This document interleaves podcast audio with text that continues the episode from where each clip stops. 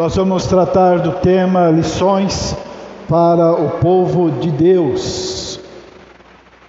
São tantas as lições nesse tempo de muita luta, nesse tempo de muita dificuldade. 1 Coríntios capítulo 10, versos 1 ao 13. Ora, irmãos, não quero que ignoreis que nossos pais estiveram todos sob a nuvem e todos passaram pelo mar, tendo sido todos batizados, assim na nuvem como no mar, com respeito a Moisés. Todos eles comeram de um só manjar espiritual e beberam da mesma fonte espiritual, porque bebiam de uma pedra espiritual que os seguia, e a pedra era Cristo. Entretanto, Deus não se agradou da maioria deles, razão porque ficaram prostrados no deserto. Ora, estas coisas se tornaram exemplos para nós, a fim de que não cobicemos as coisas más como eles cobiçaram. Não vos façais, pois, idólatras, como alguns deles, porquanto está escrito: O povo assentou-se para comer e beber, e levantou-se para divertir-se. E não pratiquemos imoralidade, como alguns deles o fizeram, e caíram num só dia vinte e três mil. Não ponhamos o Senhor à prova, como alguns deles já fizeram e pereceram pelas mordeduras das serpentes. Nem murmureis, como alguns deles murmuraram e foram destruídos pelo exterminador. Essas coisas lhes sobrevieram como exemplos e foram escritas para advertência nossa, de nós outros, sobre quem os fins dos séculos têm chegado. Aquele, pois, que pensa estar em pé, veja que não caia. Não vos sobreveio tentação que não fosse humana, mas Deus é fiel e não permitirá que sejais tentados além das vossas forças. Pelo contrário, juntamente com a tentação, vos proverá livramento, de sorte que a possais suportar. Até aqui a leitura da palavra de Deus. Oremos ao Senhor mais uma vez. Senhor, estamos diante da tua palavra. Estamos diante da tua palavra consoladora, confortadora. Estamos diante da tua palavra que nos exorta, que nos corrige, que nos admoesta. Estamos diante da tua palavra, Senhor, estamos diante de ti submissos à tua vontade, desejosos de ouvir a tua voz e obedecer o teu comando. Fala, Senhor, ao nosso coração, a cada coração aqui presente, a cada coração que está nos ouvindo neste momento. Perdoa, Pai, os nossos pecados, em nome do Senhor Jesus. Amém. O apóstolo Paulo escreve esta carta a uma igreja que sofria graves reveses e lutas, nós bem sabemos isto. Ele procura uh, demonstrar como foi a experiência do povo de Deus no passado e faz um alerta para o povo de Deus naquela época, aqueles irmãos e irmãs em Corinto e também a nós, povo de Deus, no presente século, para que evitemos o procedimento equivocado de seus pais.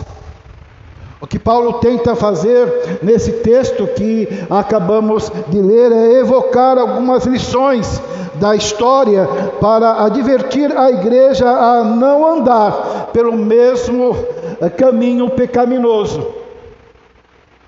Todas essas exortações que acabamos de ler aqui nesta porção da palavra de Deus possuem relação com o livro de Números. Que registra a conquista de Canaã, a terra prometida. Essas são as exortações precisas dadas aqui. Primeiro, não cobicemos as coisas más que eles cobiçaram. Em Números 11, 5, lá no texto do Antigo Testamento, vemos como o povo de Deus cobiçou o antigo estilo de vida que tinham uh, quando ainda estavam no Egito. A palavra do Senhor nos diz lá, lembramos-nos uh, dos peixes que no Egito comíamos de graça, dos pepinos, dos melões, dos alhos silvestres, das cebolas e dos alhos. Eles desejavam ali no deserto coisas que não tinham. E quando nós lemos a palavra do Senhor em Êxodo capítulo 20, nós percebemos justamente isso. O décimo mandamento é a cobiça, e pensamos na cobiça ligada ao adultério, mas a cobiça possui um leque bem amplo, bem mais abrangente. Não cobiçarás a casa do teu próximo, não cobiçarás a mulher do teu próximo, nem o seu servo, nem a sua serva, nem o seu boi, nem o seu jumento, nem coisa alguma que pertença ao teu próximo. Cobiça, por definição, é o desejo doentio de ter o que o outro tem. Não só sua mulher, mas suas posses seus animais ou qualquer coisa como sucesso, dinheiro, talento. A questão é esta: a cobiça ela é sempre é, mordaz e voraz.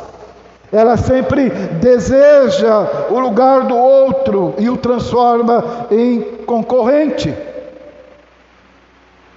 Outra exortação que o texto apresenta e lá no livro de Números vemos como a idolatria sempre fascinava o povo de Deus. Por definição, irmãos, ídolo é tudo aquilo que ocupa o lugar de Deus. Pessoas, posses, riquezas, saúde, filhos. Talvez isso esteja bem registrado na palavra de Deus, porque a idolatria seja uma propensão pecaminosa do nosso coração, da nossa pecaminosidade inata. E o primeiro mandamento que a palavra do Senhor apresenta lá em Êxodo, capítulo 20, versículo 3, irmãos, é, esta, não, é este: não terás outros deuses diante de mim. E a pergunta que se faz é esta: o que acontece com o ídolo? Você começa a pensar que não pode viver sem ele.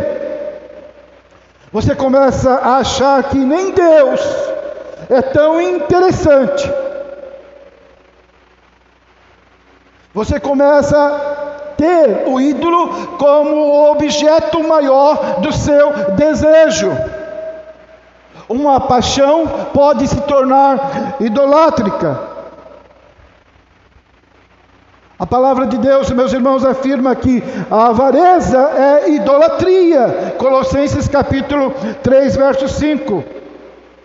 Você pensa que não pode viver mais sem o dinheiro, por isso retém, por isso não doa, por isso não desfruta dele.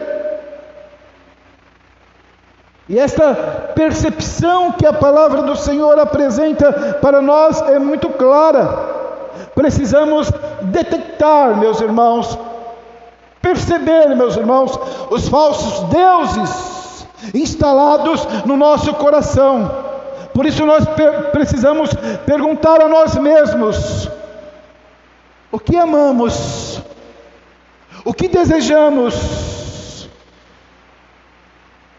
O que estamos ansiando é mais do que Deus na nossa vida. E podemos sinceramente dizer: todo ídolo é um substituto pecaminoso de Deus no nosso viver. Paulo vai exortando a igreja de Corinto e a nós também, lembrando das realidades passadas do povo de Deus. E ainda dizendo: não pratiquemos imoralidade. O verso 8 do texto de 1 Coríntios 10 aponta para isto. Meus irmãos, nós vivemos dia de moral frouxa os valores morais são abandonados dia após dia. E de forma curiosa e de maneira diabólica, somos encorajados à infidelidade. Somos estimulados a dar vazão aos desejos carnais e às aspirações pecaminosas do dia a dia. Lembram o Senhor, uh, lembram do episódio de Caim e Abel? Antes de Caim matar o seu irmão Abel, Deus se aproximou dele para tratar do seu coração. Algo estava errado. Caim estava abatido e irado, e isto era perceptível no seu semblante, no seu rosto. O que Deus lhe diz é muito significativo, porque andas irado e porque descaiu o seu semblante. Se procederes bem, não é certo que serás que serás aceito se todavia procederes mal, eis que o teu pecado jaz à porta, o seu desejo será contra ti, mas a ti cumprir dominá-lo. O registro da palavra de Deus em Gênesis capítulo 4, versos 6 e 7. Deus mostra para Caim que seu desejo poderia se tornar uma armadilha, como de fato o foi porque logo em seguida, os irmãos sabem o que aconteceu pelo registro das Sagradas Escrituras. Ele chama seu irmão para o campo e o mata. Seu desejo será contra ti, a ti cumpre dominá-lo. O seu grande e obsessivo, sim, desejo de hoje pode se tornar a sua destruição amanhã. Isso vai desde o desejo por riqueza, desde o desejo de taras, desde o desejo de, de paixões, de fama, de obsessões. Então, esse alerta é dado pela palavra de Deus. A palavra de Deus nos conclama, a palavra de Deus nos desafia a não praticar a imoralidade. 1 Coríntios capítulo 6, versos 18 a 20, aponta para isto. O, te, o texto no original é a palavra porneia, que tem uma gama muito grande de abrangência, meus irmãos.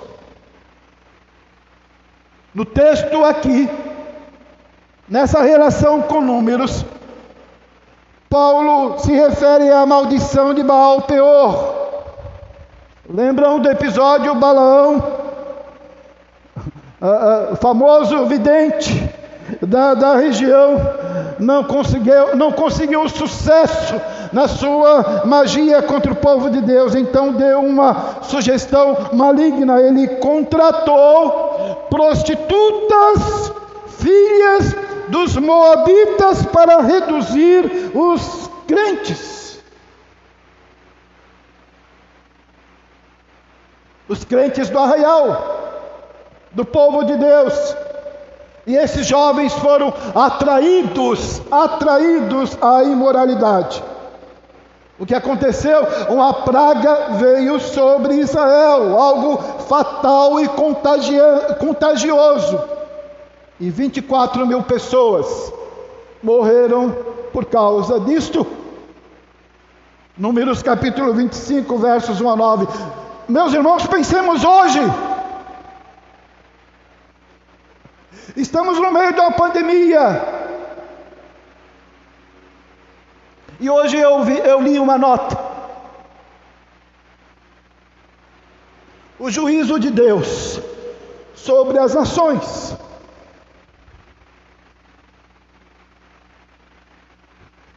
Fique isso registrado.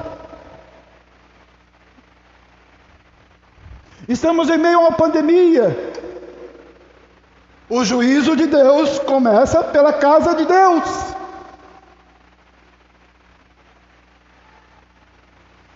E quantos hoje, infelizmente, crentes no Senhor Jesus, se afastam do Deus vivo?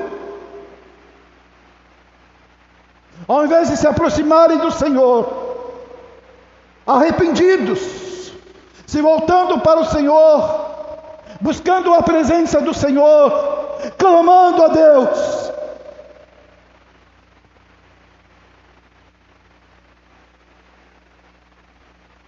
O texto continua: Não ponhamos o Senhor à prova, versículo 9. Talvez uma referência ao texto que encontramos em Números, capítulo 20, versos 1 ao 13 e 21, versos 4 a 7. Vejam, meus irmãos, apesar de todas as manifestações e intervenções de Deus na história daquele povo, eles sempre estavam insatisfeitos com Deus e queriam pedir a Deus uma prova do seu cuidado. Esse tem sido também um perigo atual. Achamos que Deus precisa ser testado.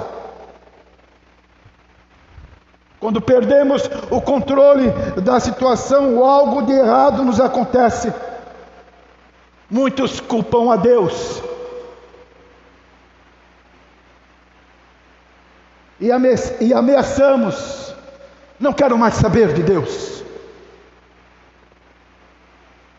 Muitos, entre aspas, perdem a fé, a confiança no Senhor se o Senhor não realizar o que eles esperam.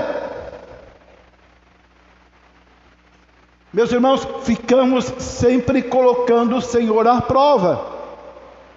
É diferente, ó, provar e ver de que o Senhor é bom. É diferente.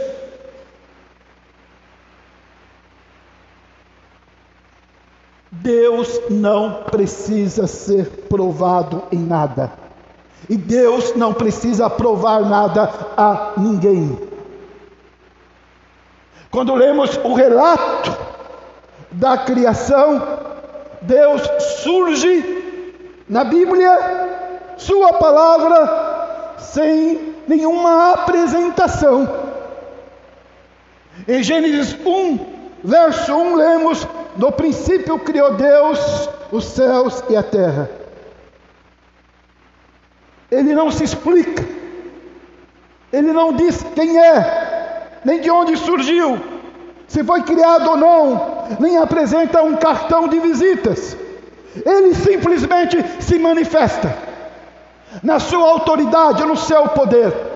Criador, mantenedor, ele é Deus. Então tomemos cuidado para não julgarmos constantemente a Deus.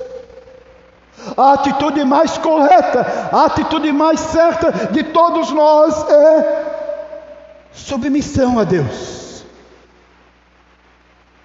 gratidão a Deus, adoração a Deus,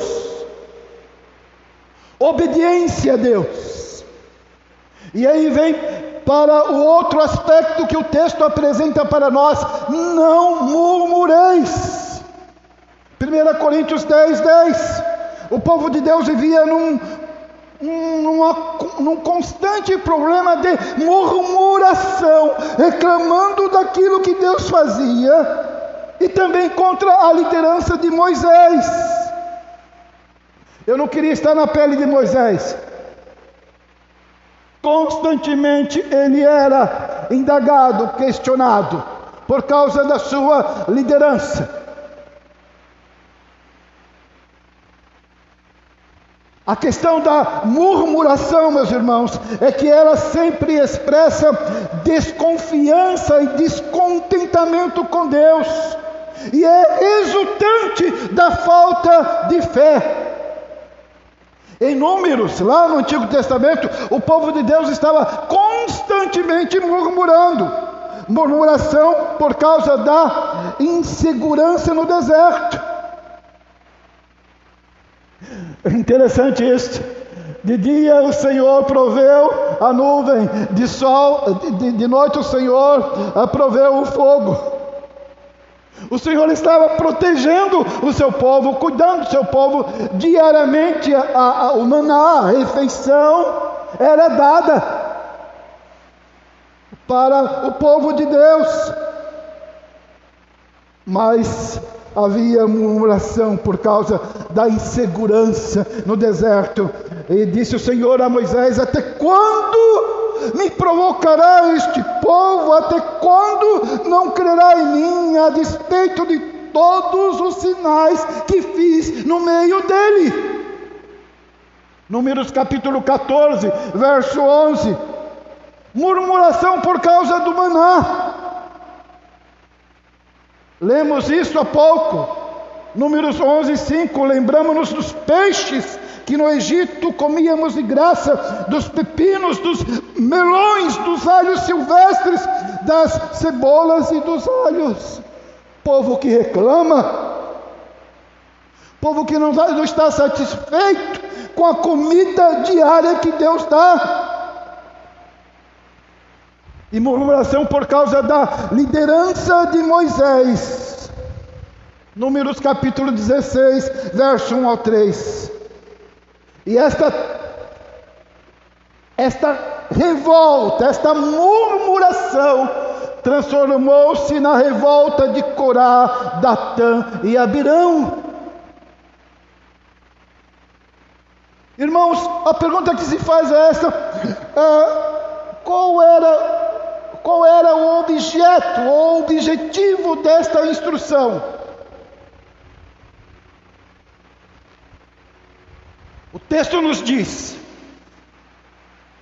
que Paulo narra exemplos para que não caiamos nas mesmas falhas, nas mesmas ciladas que o povo de Deus no Antigo Testamento caiu e por isso eles não entraram na terra prometida.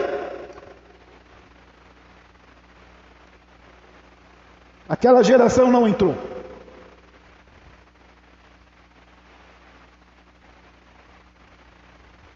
Diz o verso 11: essas coisas lhes sobrevieram como exemplos.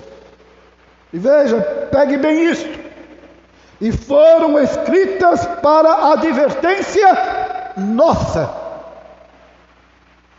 para nos advertir, a mim, a você, a todos nós.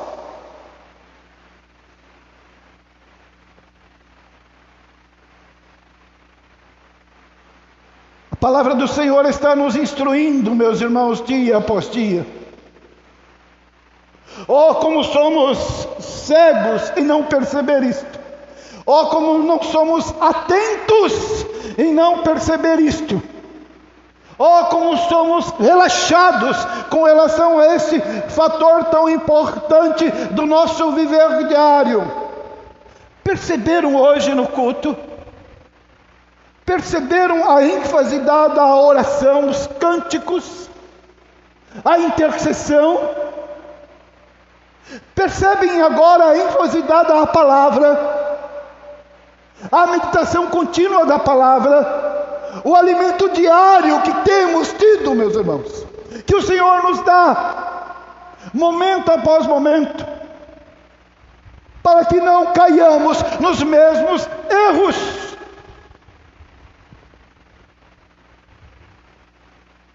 Então, três advertências são mencionadas. Primeiro, cuidado com a sensação de segurança.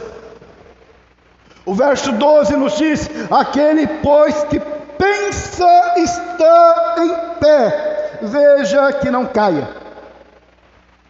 Esse é um alerta essencial, fundamental para todos nós. Muitas vezes achamos que os outros fazem, mas nós não. Somos hábeis em criticar as atitudes do povo de Deus no deserto. Não é isso? Não, eu não sou esse povo do deserto. Eu não sou esse povo que murmura. Eu não sou esse povo que é, reclama do maná diário. Eu não sou esse povo. Eu não faço parte desse povo. Meus irmãos, o povo de Deus no Antigo Testamento não era pior do que nós. As pessoas que escorregam na sua vida espiritual não são piores que nós. Estamos no mesmo nível. Cuidemos de nós mesmos. Cuidemos da nossa vida devocional. Cuidemos da leitura diária da palavra de Deus. Cuidemos da vida de oração.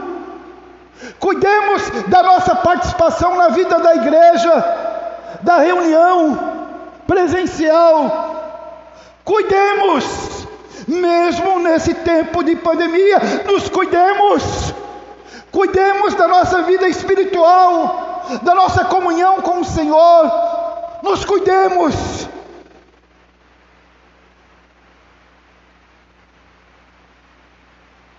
Não descansemos, meus irmãos, nessa sensação de segurança que muitas vezes achamos que está tudo bem conosco.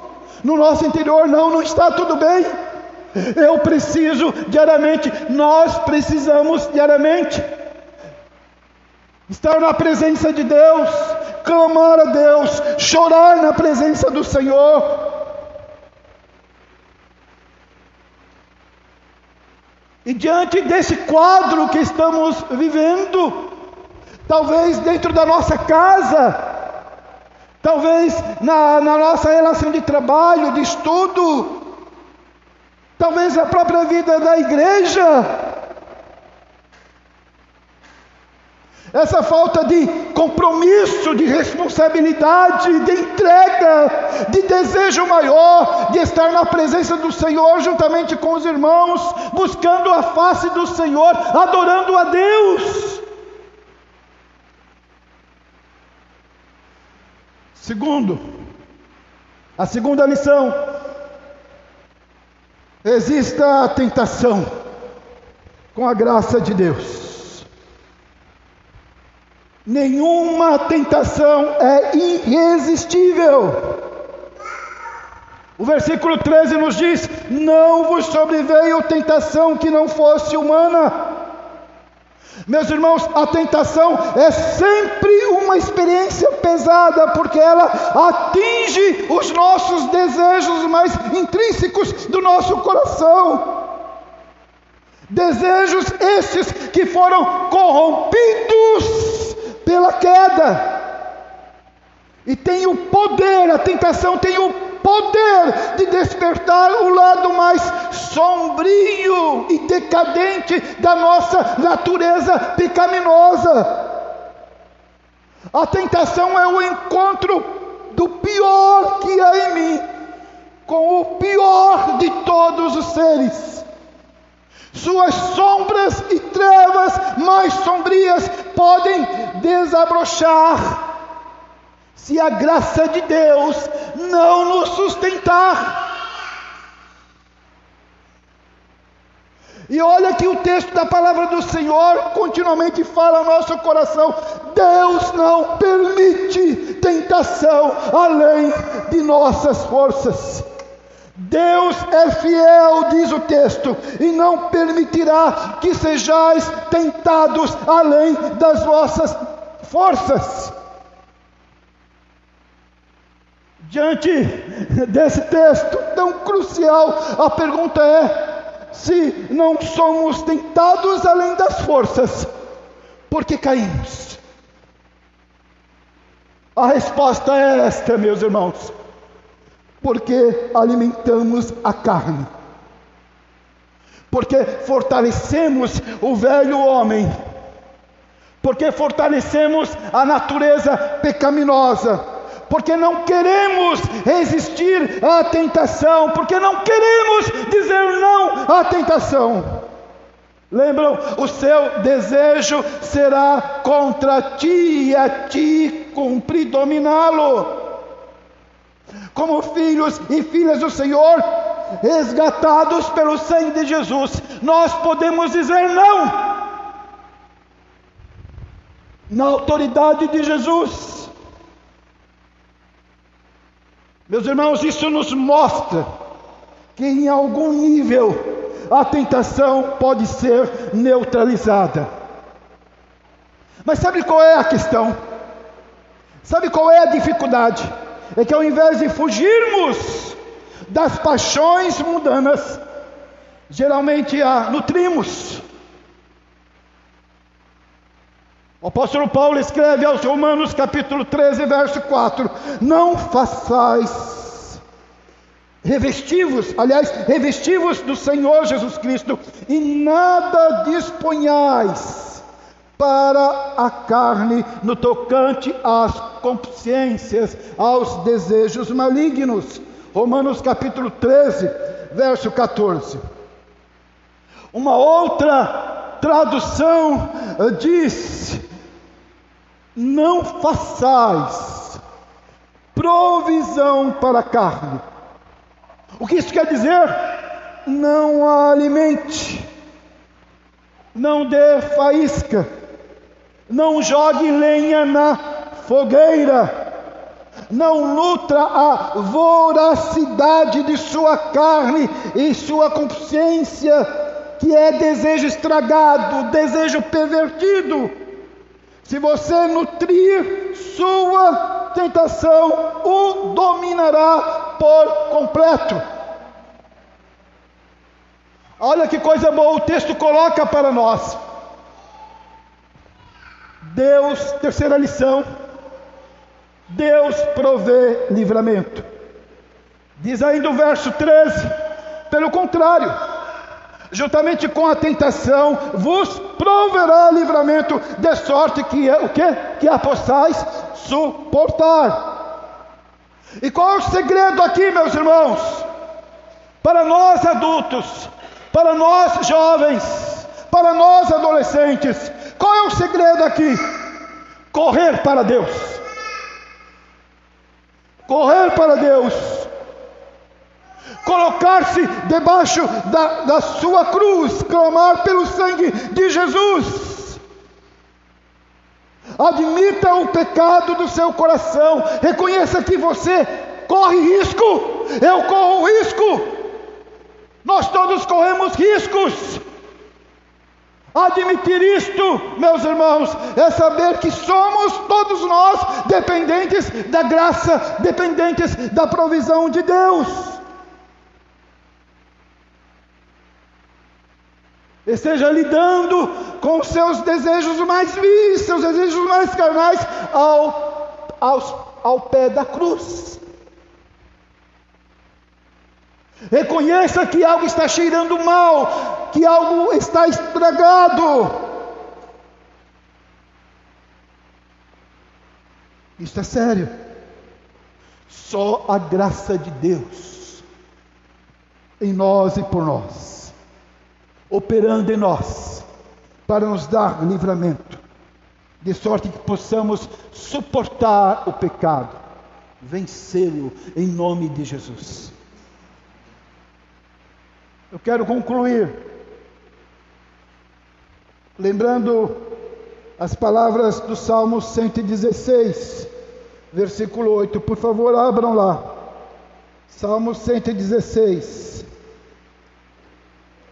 versículo 8.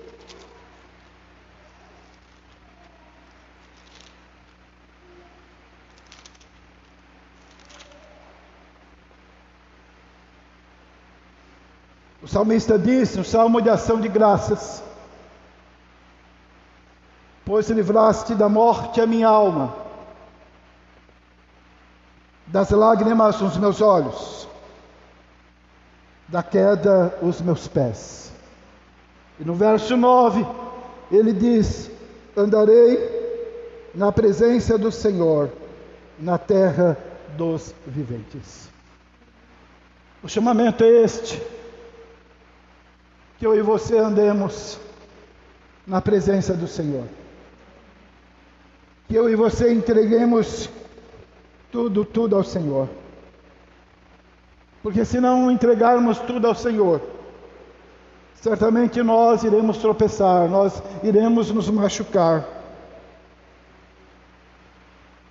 Paremos de ferir a santidade de Deus. Paremos de entristecer o Espírito Santo de Deus que em nós habita.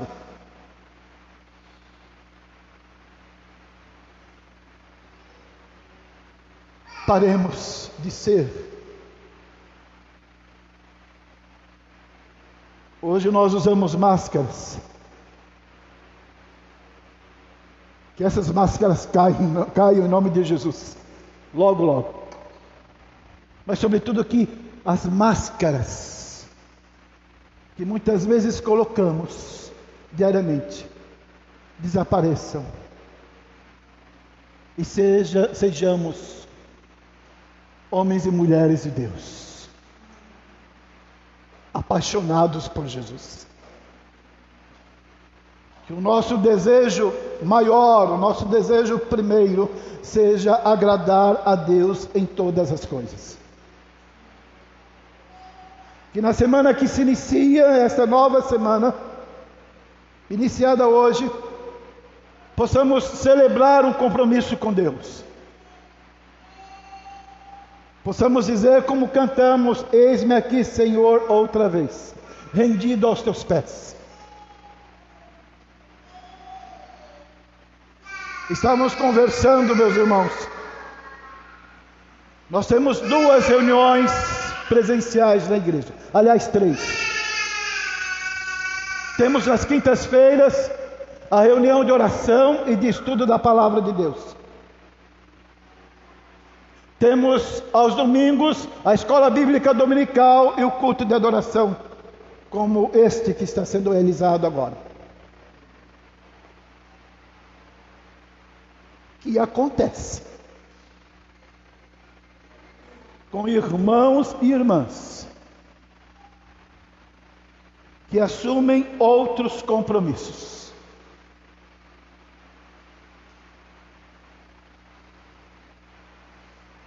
Oremos por nós mesmos. Que nada nos afaste do Senhor.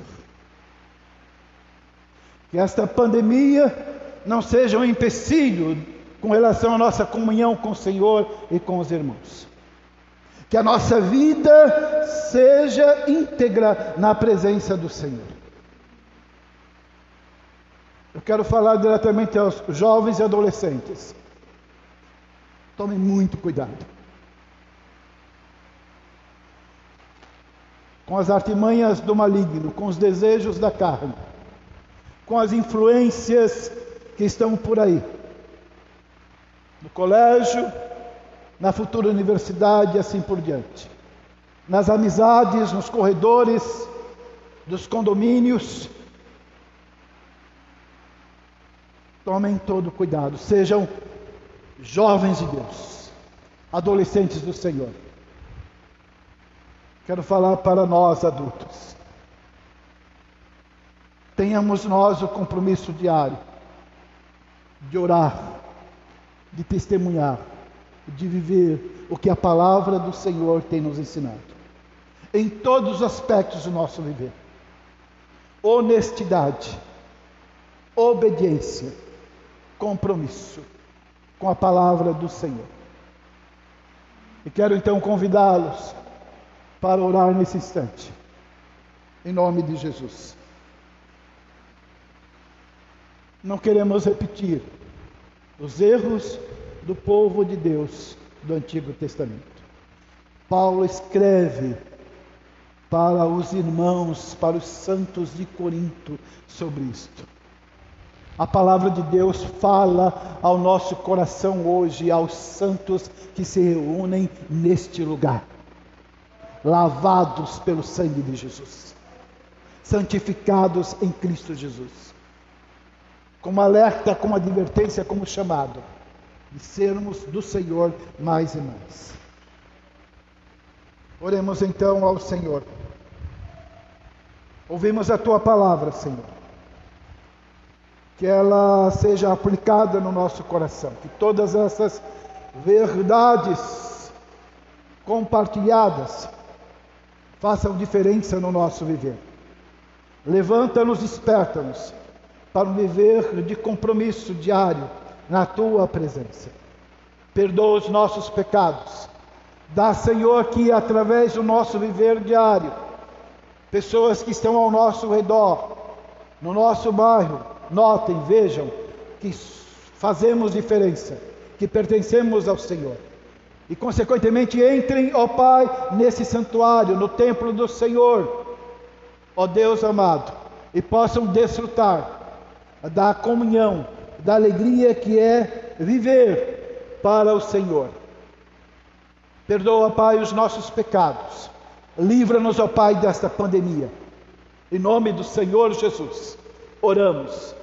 Amém, Senhor. Nós vamos cantar.